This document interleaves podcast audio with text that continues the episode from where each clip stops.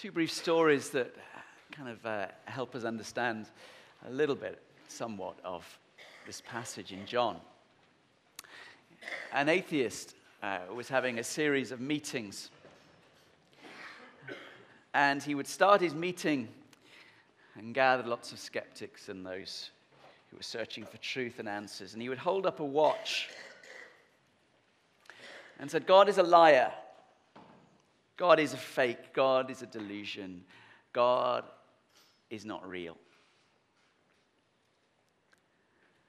And he said, If God is real and I'm standing against him, let him strike me dead in the next five minutes.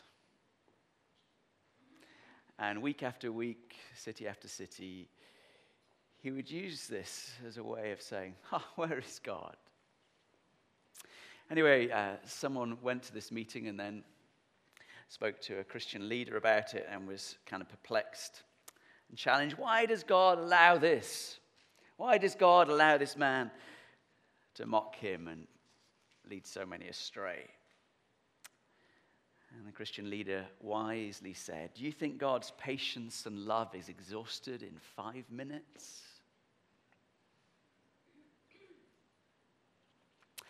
About 10 years ago, I um, had the the awful privilege of, of conducting a really, really sad funeral. Uh, for, for, in my old church, there was a couple, and they'd, they'd had a little baby girl, and it was the second time a year before their child had died in birth, and this is the second child that had died in birth. And uh, tiny little baby, and they, they said, Would I conduct the funeral for them? Little white coffin. And just heartbreaking. And led the service, and lots of people there, lots of tears, lots of compassion in my heart for them. And I was at the, done the, the, the committal, buried the, little baby, and uh, the mum came to sort of say thank you, and she was only 27, 28.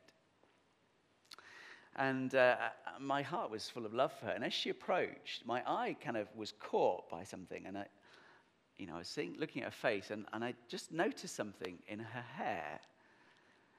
And I was about to kind of give her a hug and be compassionate. I noticed that her hair, head was seething with lice and nits and ticks.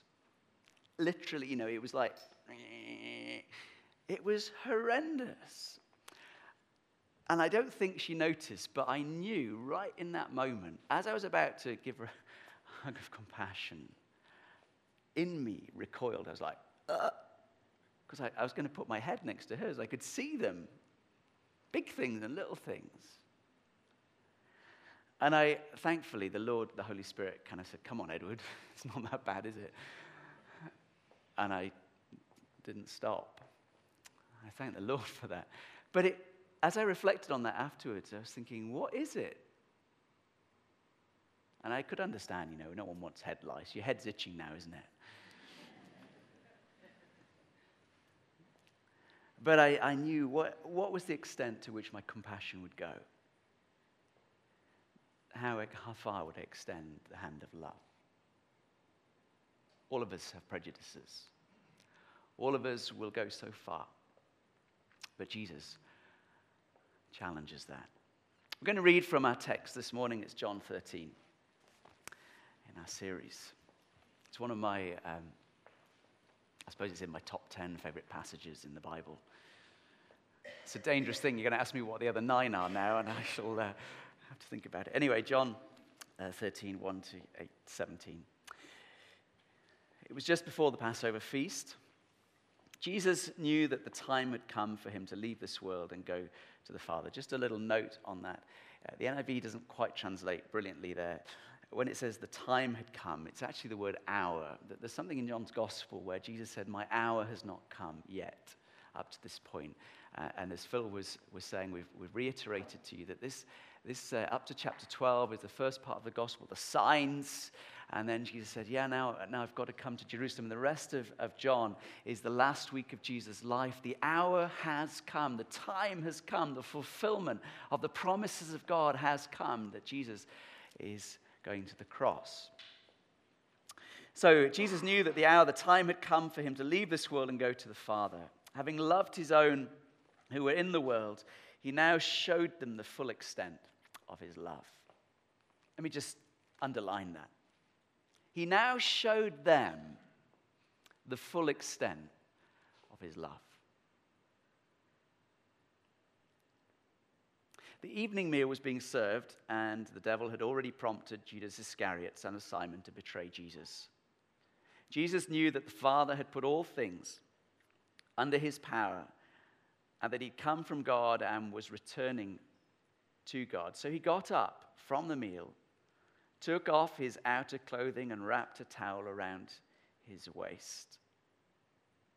After that, he poured water into a basin and began to wash his disciples' feet, drying them with a towel that was wrapped around him. He came to Simon Peter, who said to him, Lord, are you going to wash my feet?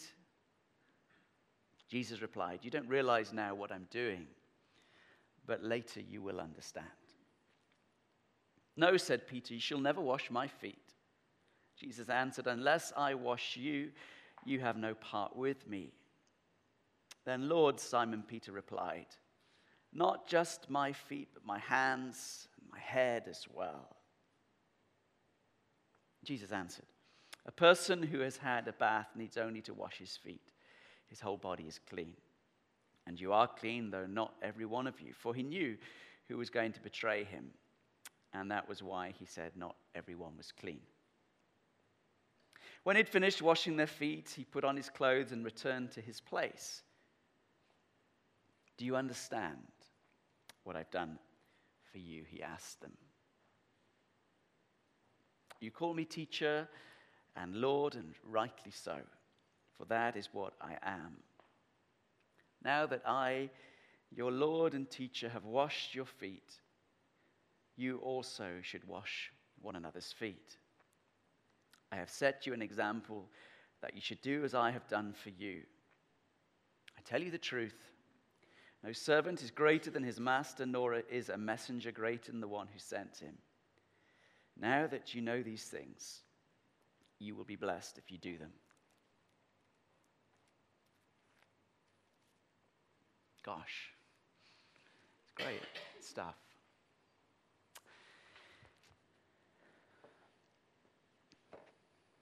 There's a few PowerPoints coming up. There we go.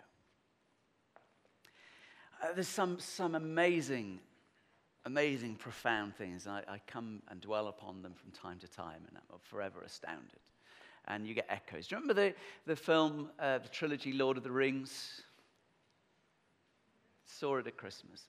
There's, there's, it, it, there's lots about it, there's lots we could quote, but there's, there's a bit that always strikes me in, in this story that Jesus said, he knew, he knew the full extent of who he was.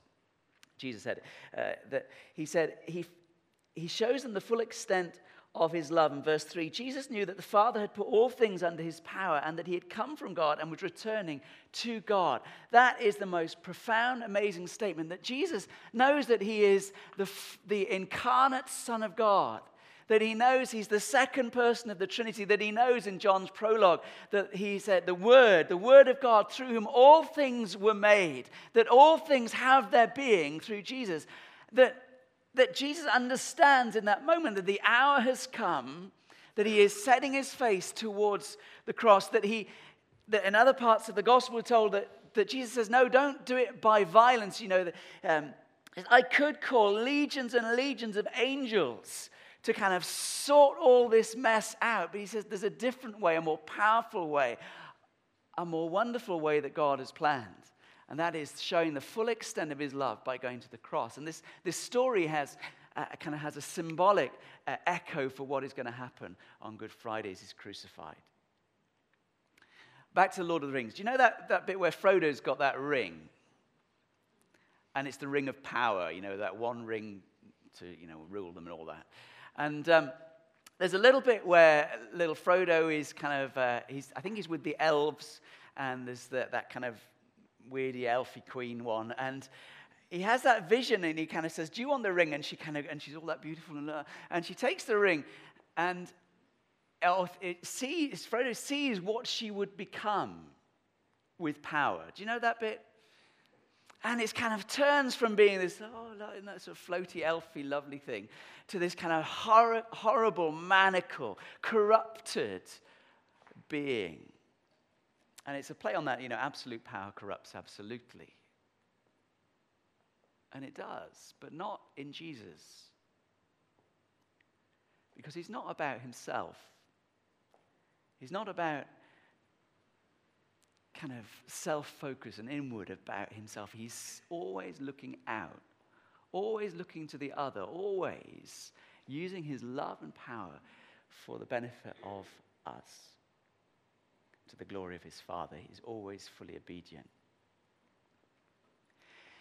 I kind of can't reinforce this uh, enough, but it, it, you know, I, I, I couldn't use 100,000 words to de- describe it. But this is what's so amazing about this passage. Jesus showed them the full extent of his love whilst knowing who he was. The disciples didn't get it at that point, that he was God amongst them. And so he shows them. Now, it's Passover, and, uh, or it's, it's a time of, of Passover. They're having a meal together. They've been out on the road. The, the, the you know, it's dusty. They tend to wear sandals. Uh, they don't have cars with lots of uh, um, catalytic converters and low emissions. They have donkeys that have a particular type of emission. And, uh, you know, when you're walking around in sandals, there's particular issues. Um, we're also quite used to good feet hygiene, foot hygiene here. Uh, one of the, the things I've learned by um, regularly traveling to India is where people wear bare, go barefoot a lot, is that foot kind of quality is not quite as nice as it is here. That uh, there have been times that I felt God led me to this passage and, and um, felt that it was important to, to wash some of our Indian friends' feet. And I remember two instances particularly, just as I say them to highlight kind of what disciples' feet might be like. You know, if I ask you to take your shoes and socks off now, some of you would be reticent, saying, Oh, we don't see my feet. They're all unpleasant. I can tell you they won't be as unpleasant as some feet I've seen. There's this one guy, and I was washing feet, and he turned out he was the, the caretaker, the watchman of, of the, the Bible college. And he came up, and his big toe had been ripped off. I know you're all going, oh, head itching now and nasty squirming of big toes. And again, there was that thing inside me of, oh. But again, the Lord said, come on.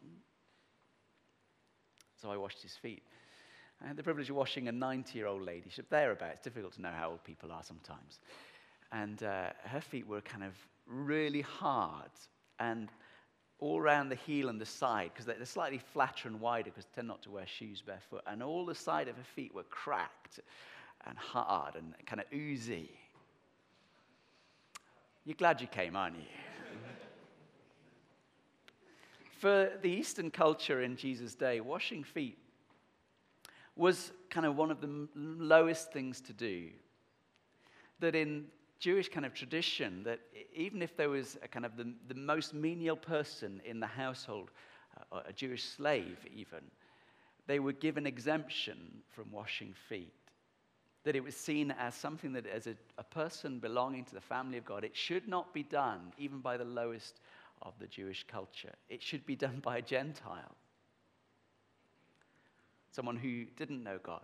It was because uh, people were traveling about and, and their feet, all these kind of things dirty, dusty, messy, smelly, fungus. You know. And something awfully bad has happened. That the disciples have gathered, Jesus gathered, there may have been others there. And they're about to start eating, and there's been this kind of etiquette breakdown in the meal that they've still got dirty feet. You know, if you, you've got kids, you know, have you washed your hands? And kids go, yes. And you go, really? And they off they go and they wash their hands. I mean, we do that partly for manners, partly because we realize clean hands are good. But there was something about washing, something about preparing, something about this fellowship that is about a meal. It's not just about stuffing their bellies, but there was something about being together, of being one, that was represented in the foot washing. And it hadn't happened. And there's kind of like the reason it happened hadn't happened is that somebody, there isn't someone there who should have done it. And so they're all in that awkward moment of, we've got dirty feet, but we've got the bread now and what we're to do. And Jesus kind of takes the initiative, and it's remarkable. He says that he takes off his outer clothing, and the disciples are there, and, and uh, he takes a towel and he bends and he starts to wash their feet. Now, in other parts of the gospel, there's lots of kind of ranking between the, the, the, disciples. There's a sort of like, who's top dog? Sometimes they come and say, Jesus, can I sit at your right hand when you come into your kingdom? And, and uh, one of the mothers comes up and says, Jesus, will you grant uh, a special place for my sons, you know, when, you know, it, it, when it kind of comes to this? And, and Jesus says, ah, you've not got it yet, have you? And he shows them the full extent of his love. And he shows them remarkably what the kingdom is about. He takes off his outer robes and he humbles himself. He bows to their feet, he takes a bowl and starts to wash them, breaking all the social conventions, breaking society's norms, kind of undermining all their traditions. You know, that he was the rabbi. He was the one, you know, that, that they would seek to serve. And they knew that Jesus kind of had a heart for the lost and the broken and would, would do this. But here he was with his friends. These aren't outsiders. And he shows them the full extent and he washes their feet. And Peter, good old Peter, kind of first of all says, Ah, no, you shan't wash my feet. And she says, I must do this. I need to do this to show you. And Peter, in his great fashion, says, Well, wash all of me then. You know, maybe, I don't know if he started to strip down and kind of jump into the little bowl. I don't know. Probably not. But Jesus says, No, you still haven't got it. Because I said this is a symbolic kind of moment. This is about the cross. That Jesus will wash us clean. As he dies and his blood is shed, he will wash us entirely clean. Every one of us. From every uh, blemish, every mark, every sin, every transgression, we are cleansed, cleaned by the blood of Christ.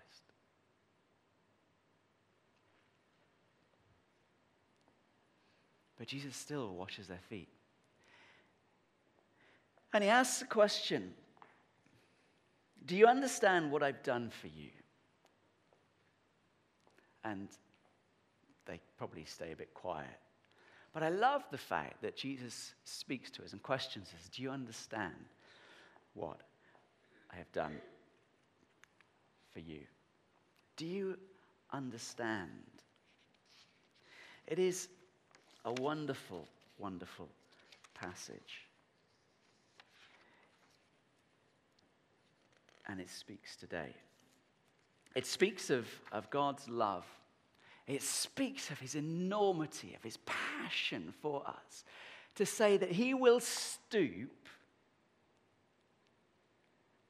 and engage with us and the dirt of the world at the bottom of society in their etiquette heap of what would be the kind of the lowest of the low and say here he will meet you and you will encounter god Vanessa's this morning in Long Lartin prison, and three of, uh, of those prisoners who found Jesus are being baptized this morning. I don't know what crimes they've committed, but they're pretty bad to be in Long Lartin. But they've discovered this truth in rock bottom, in the worst place, in making horrendous mistakes, dreadful crimes, Jesus meets. Praise the Lord. Praise the Lord. Certainly, certainly. But it also challenges. Jesus says, Do you understand what I've done for you? That there's this aspect of the love of God. I started off about that watch in five minutes. God's patience and love is not exhausted in five minutes, nor in a year, nor in five years, nor in however old you are, however many mistakes, and whether you've strayed far from God or you've never even considered God. God's patience and love for you is not exhausted. But the challenge of understanding that, as Jesus kind of speaks to his disciples, do you understand now what I've done for you? This is a radical moment that shapes and redefines what it means to be a follower of Jesus. He says, No messenger is greater than the one who sent the message. No, no student is greater than the master. Do you get that? And if I've done this, says Jesus, how about you? This story, this example is profound as Jesus washes the disciples' feet, reminds us of God's incomparable love for us. Someone said it like this If God had a refrigerator, your picture would be on it. If God had a wallet, your photo would be in it. He sends you flowers every spring and a sunrise every morning. When you want to talk to him, he'll listen. He could live anywhere in the universe and he chose your heart. He's for you. He loves you. He loves us. So, so powerfully. Even before we considered him, John, when he uh, writes his kind of epistle, the first one says this This is the love, not that we love, this is love, not that we loved God, but that He loved us and sent His Son as an atoning sacrifice for our sins. He first loves us. He first loves you. He first loves you. Uh, there's a new pope. You know that, don't you? Pope Francis. And he's, he's kind of, you know, was it Time magazine? And, and Archbishop Welby said, um, the most significant man of 20, 2013. Well, he has done some really brilliant things. In uh, Maundy Thursday last year, 20, 2013, he broke with tradition. There's a tradition that the Pope should watch, wash some uh, kind of young, young priest, trainee priest's feet. And he decided to break with tradition and he went outside the kind of realm of the church and he went to a, a, gathering and they'd got some young offenders there was, there was a muslim woman there there were a whole range of things and this is a little video of it. Callum will press the button for me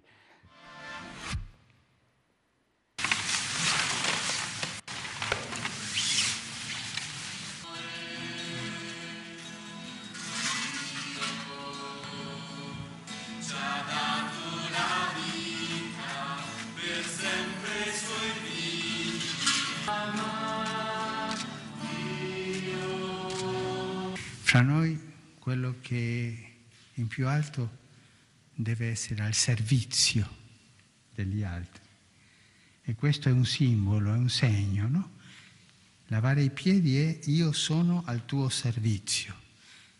E anche noi, fra noi, non c'è che dobbiamo lavare i piedi tutti i giorni l'uno all'altro, ma cosa significa questo? Che dobbiamo aiutarci, uno all'altro, l'altro a uno.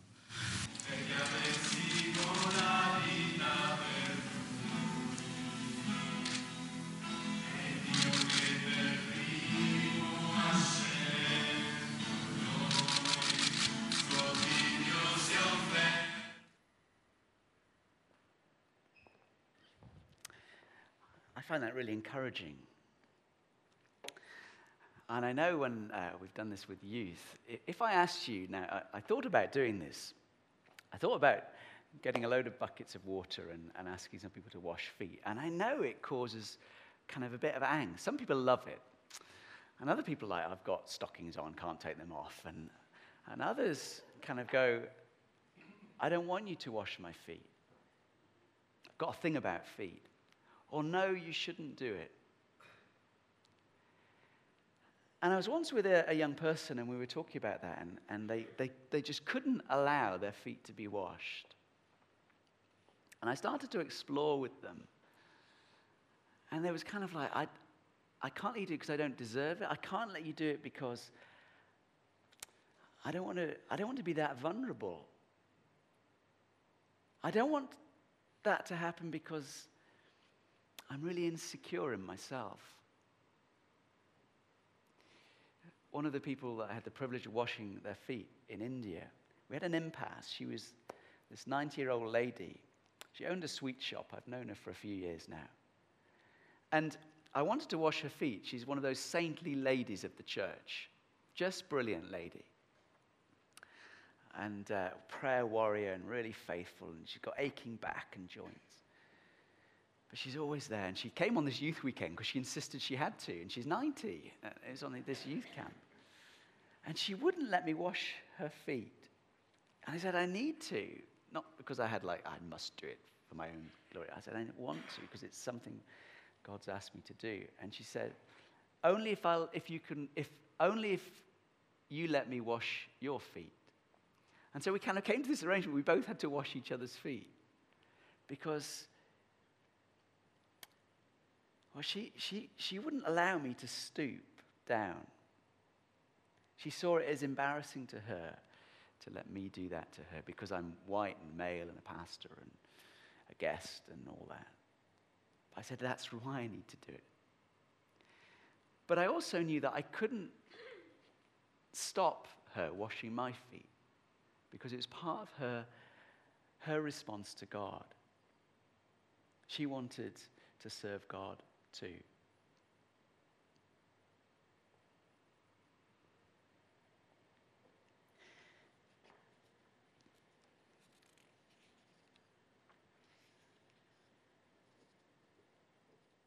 Christians do find it hard to receive, to deserve the love of God. We, we, you know, as I said in our worship time, sometimes we, we exclude ourselves. I don't deserve this. No, you don't, but God still stoops. Sometimes Christians say, Oh, I've not met God, I'm really busy serving Him. And, and you ask the question, have you, have you been filled with the love of God recently? Well, no, I'm too busy for that. Not, or, oh, no, I, I've just been busy, just got on with stuff. And Jesus, with His disciples, meets them. Part of the joy of gathering for Sunday worship week by week is that Jesus meets with us. That we come and we set up and serve coffee and greet each other and do lots of things. But the real heart of why we gather is, is to gather together as a family of God and meet with Him. As we pray Sunday by Sunday before the service, one of the consistent prayers is Lord, we long to meet with you afresh, to be filled with you. And it's not kind of a pleading prayer, but, oh Lord, come on down, but it's a reminder that He's with us. And He stoops again and again because he loves us to wash our feet. Do you understand what I have done for you? I put this um, little phrase here. The cross is both the way of salvation and the key to community. And this foot washing reminds us of that. That Jesus shows us the way. Shows us the way to what? How we are to treat one another the motivation, the attitude, the inclination of our heart is to love one another. That the cross does that. He unites us. We all come together through uh, faith in Jesus who died upon the cross. That Jesus washes all of the disciples' feet, Judas and Peter. Judas, the one who had kind of set his heart to, to kind of betray Jesus, that he'd been tempted by Satan and he'd given into it. He was the one that's going to catalyze this awful arrest and, and scourging and beating and torture of Jesus. And Jesus, knowing this, washes his feet. That's the extent of God's love. And Peter, who doesn't quite get it yet and understand. But it forms community. What do I mean by that? That the love of God is fully known by Jesus, he demonstrates his love and he washes their feet and says, I will count myself as least. You are not beneath me. I will serve you. And says, No student is above the teacher. Do you understand what I've done for you? Uh, followers of mine. Go and do likewise. In other words, if you love Jesus and serve him and follow him, then we are to have the same characteristic, the same nature, the same heart that says, I am not greater than or superior or better than. I will serve you and see you as a brother or a sister, one whom God loves and I will serve. John, in, in, in the, the, prayer that he records of Jesus, says, The world will know you're my disciples if you love one another. And this is a great sign of it. This is a great demonstration of what love looks like. When we talk about God's love, we could use all sorts of poetry and all sorts of kind of abstract language, but I love the fact that he does something really powerfully practical. He takes off his outer clothes. Uh, in other words, any status or any kind of uh, robe of, uh, of uh, reputation, and he stoops and he humbles himself at the feet of the dirty disciples' feet and washes their feet. It's fantastic and serves them. And says, This is a hallmark. This is a demonstration. This is a picture of what it means to be the people of God, the community of God, the fellowship, the family that Jesus has called together. This is what should be a hallmark of us. It truly should, for one another, but also for the world. Of love enacted not just, oh, we love God and it's kind of just abstract and, and a notion and a theological statement and a doctrine. Yes, it has to be that. But it works itself out in really earthy, down to earth, practical ways.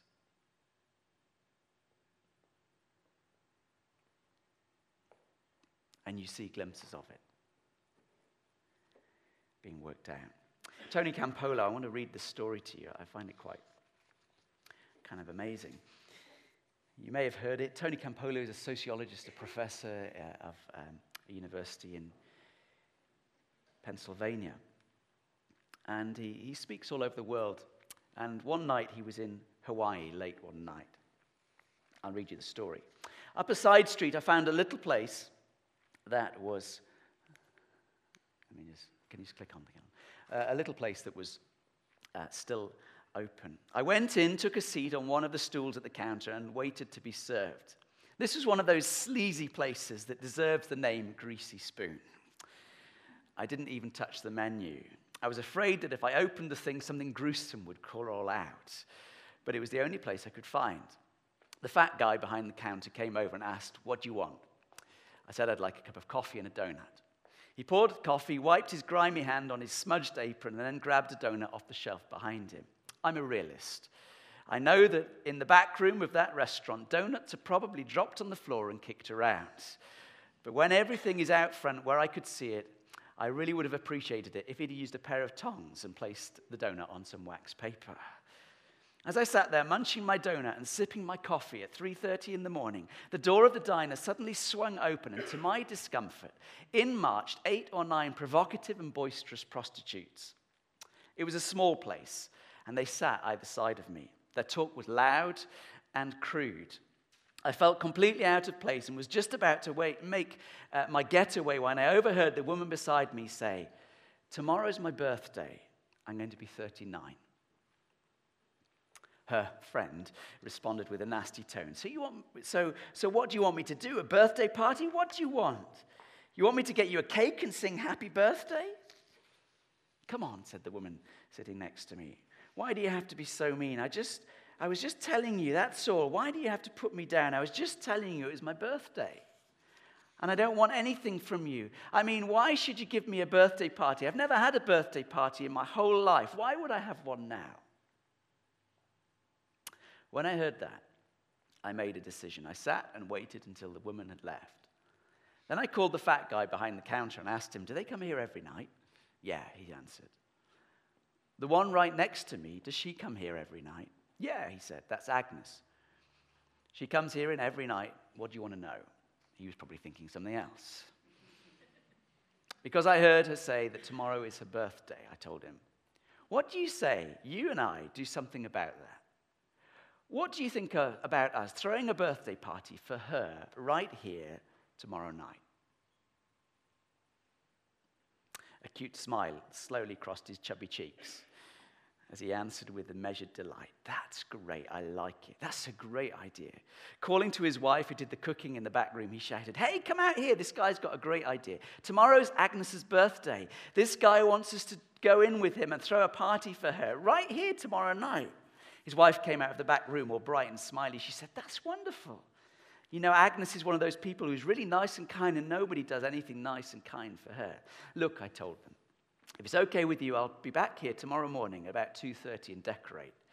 I'll even get a birthday cake. No, no, no, no way, said Harry. That was his name.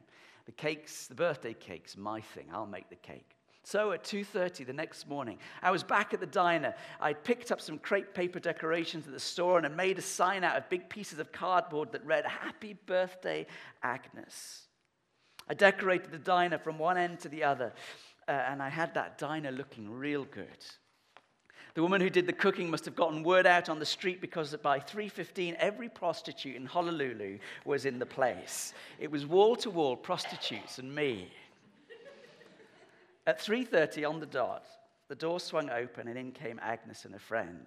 I had everybody re- ready. After all, he was the kind of the MC of the affair. And when they came in, they all screamed, Happy birthday! Never have I seen someone so flabbergasted, so stunned, and so shaken. Her mouth fell open. Her legs seemed to buckle a bit. Her friend grabbed her uh, arm to steady her, and she was led to sit on one of the stools around the counter. And we all sang happy birthday to her.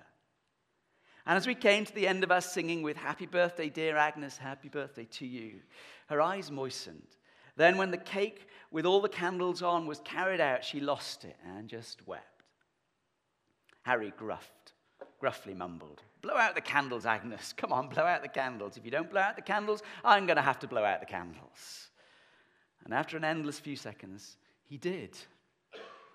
Then he handed her a knife and told her, Cut the cake, Agnes. Yo, Agnes, we all want some cake. And Agnes looked down at the cake, then, without taking her eyes off it, she slowly and softly said, Look, Harry, if it's all right with you, I mean, if it's okay, I kind of want to look, I want to ask you, is it okay if I keep the cake for a little while? I mean, if it's all right if we don't eat it right now, right away. Harry shrugged and answered, Sure, it's okay. If you want to keep the cake, keep the cake. Take it home if you want to. Can I? She asked. Then looking at me, she said, I live just down the street of, by a couple of doors. I want to take the ho- cake home. Okay, I'll be right back, honest. She got off the stool, picked up the cake, and carrying it like it was the Holy Grail, walked slowly towards the door. As we all just stood there motionless, she left. When the door closed, there was stunned silence in the place, not knowing what else to do. So I broke the silence by saying, What do you say we pray? Looking back on it now, it seems more than strange for a sociologist to be leading a prayer meeting with a bunch of prostitutes in a diner in Honolulu at Lulu at 3:30 in the morning. But then it just felt like the right thing to do. And I prayed for Agnes. I prayed for her salvation. I prayed that her life would be changed and that God would be good to her. And when I finished, Harry leaned over the counter and with a trace of hostility in his voice, he said, Hey, you never told me you were a preacher. What kind of church do you belong to? In one of those moments when just the right words came, I answered, I belong to a church that throws birthday parties for whores at 3:30 in the morning. Harry waited for a moment and then almost sneered as he answered, No, you don't. There's no church like that. If there was, I'd join it. I'd join a church like that. Wouldn't we all? Wouldn't we all like to join a church that throws birthday parties for whores at 3:30 in the morning? Well, that's the kind of church that Jesus came to create.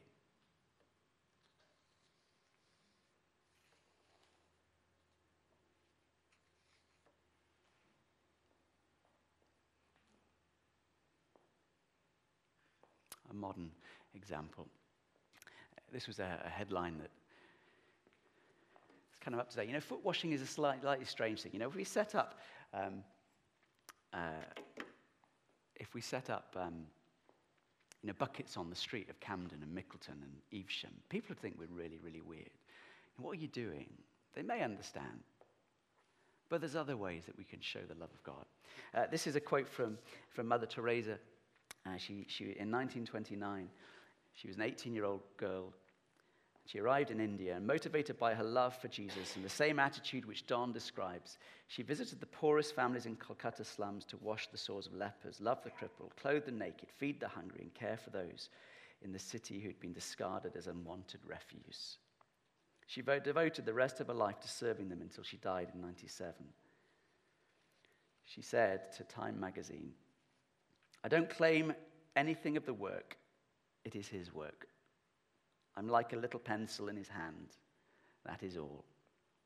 He does the thinking, he does the writing. The pencil has nothing to do with it. Or in America, not Westboro Baptist. Um, thanks, Callum. This headline uh, stunned people. Uh, I hugged a man in his underwear.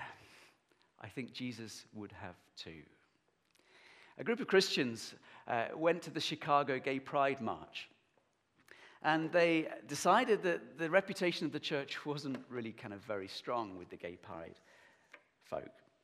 And so they had banners. I used to be a Bible uh, banging homophobe. Sorry. I'm sorry for how the church has treated you. I'm sorry Christians have shunned you. And uh, they, they, describe in this news article that kind of made American press, they, they describe how people kind of were walking past and saw kind of the word Christian and thought they would be against them. And then they started to read the signs. And they were kind of people who normally would have been targeted and harassed and vilified and hated by Christians. Suddenly were like, wow. And some were kind of, one guy on the float, kind of, this guy in his underwear, got off the gay pride float and was so moved by this simple expression, went and hugged them. That's washing feet in a modern context. That's saying we don't take the high ground. That's saying no one is beyond love of God. That's saying God loves you. That's saying all are welcome.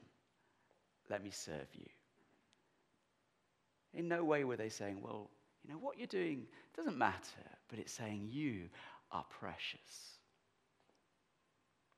And Jesus says, Do you understand what I've done for you?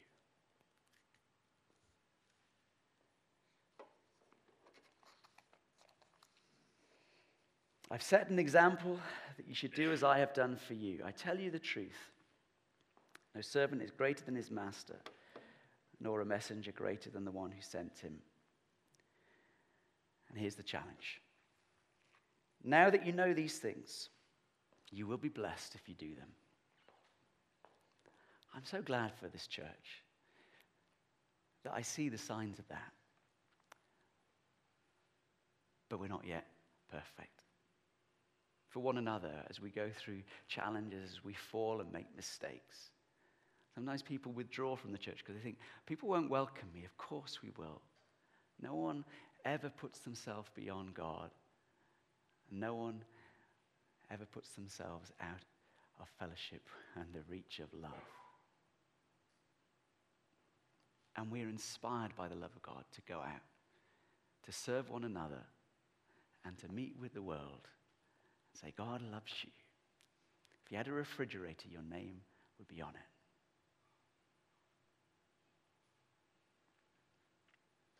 Serve you. We pray for God's blessing. Maybe God's blessing will come in greater as we do these things. He said it. You will be blessed if you do them.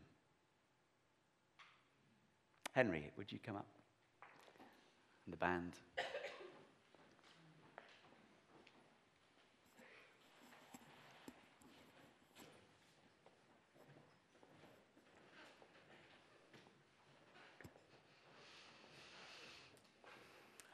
What do we want to pray for? There's, there's, there's those things of a fresh touch of God's love for you. You've been busy, you've self excluded, you've put yourself on the edge. Uh, we really would like to pray for you. That you may be carrying a really guilty, dark secret, and you think, I can't, God won't want me. Yes, He loves you. And He will meet you in the mess and the dirt. And the other thing I'd really like to pray for you. If, if you know there's, there's people you don't, you know, that it, for me it was seeing the lady crawling with lice. There was that kind of check, kind of turning back, holding back. How far does your love go? And how much does God need to inspire you to go further? If you know there's a prejudice, if you know there's a barrier, if you know that there's, you know, only so far, God, would you come out and, and ask that God would transform you?